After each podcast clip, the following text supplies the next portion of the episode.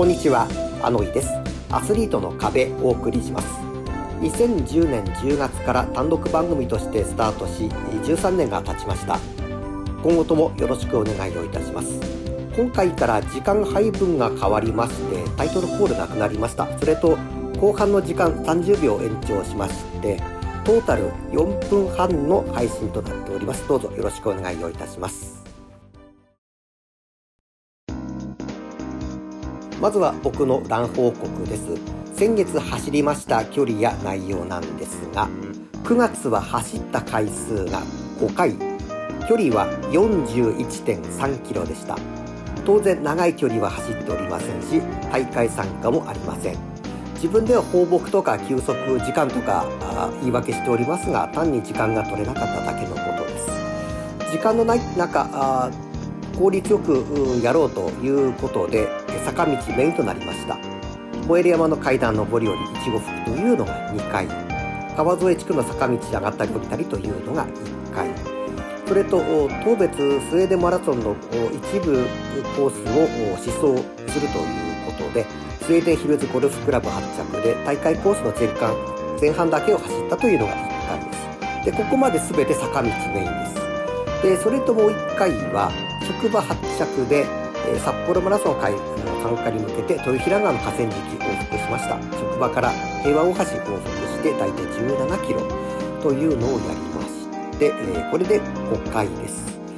でサッカーは本当短い時間でめちゃめちゃ負荷かけておりますので、え、練習量の割には力になりましたがただ練習量が少なかったためにちょっと体重が増えてしまいました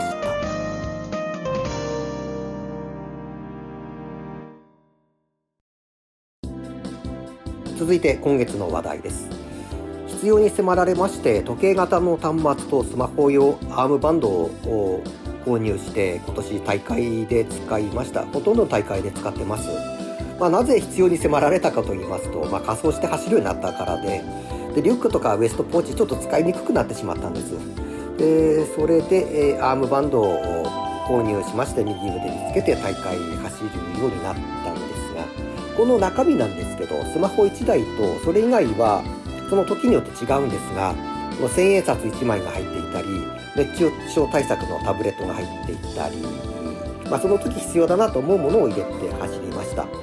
でそれと時計型の端末もま同じ理由だったんですけど、まあ、これでその走ってるデータ取ろうというところで使ってます。で昨年試しにということで当別スウェーデンマラソンでも古いアップルウォッチ安く買って使ったところ、まあ、そこそこだったので、まあ、その後中国メーカーの、ま安い、えーと、時計型端末を使ったんですでこれ、えー、まあ、性能良くないんですけどスマホの着信内容がそのまま来るので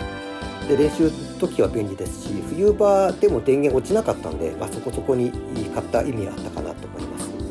で今年はですね、えっ、と古い Apple Watch シリーズ3なんですけどこれに、うんと、ランアプリのあのタッタ入れて大会時に使ってました。ほんでまあまあそこそこのデータが取れたという感じになりました。で、えー、スマホはバンド防水型だったんですけどトマラの豪雨の中でもうまく耐えられまして、え買った価値はあったかなと思います。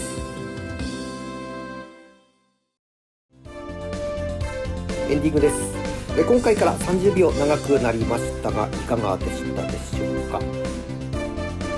後半のトークがちょっと足りないということで伸ばしてみたんですが、まあ、ただだべってるだけなんでただ無駄に伸びたと言われたらそこまでかもしれません。アスリートの壁お相手はあのいでした。それでは次回まで。さようなら。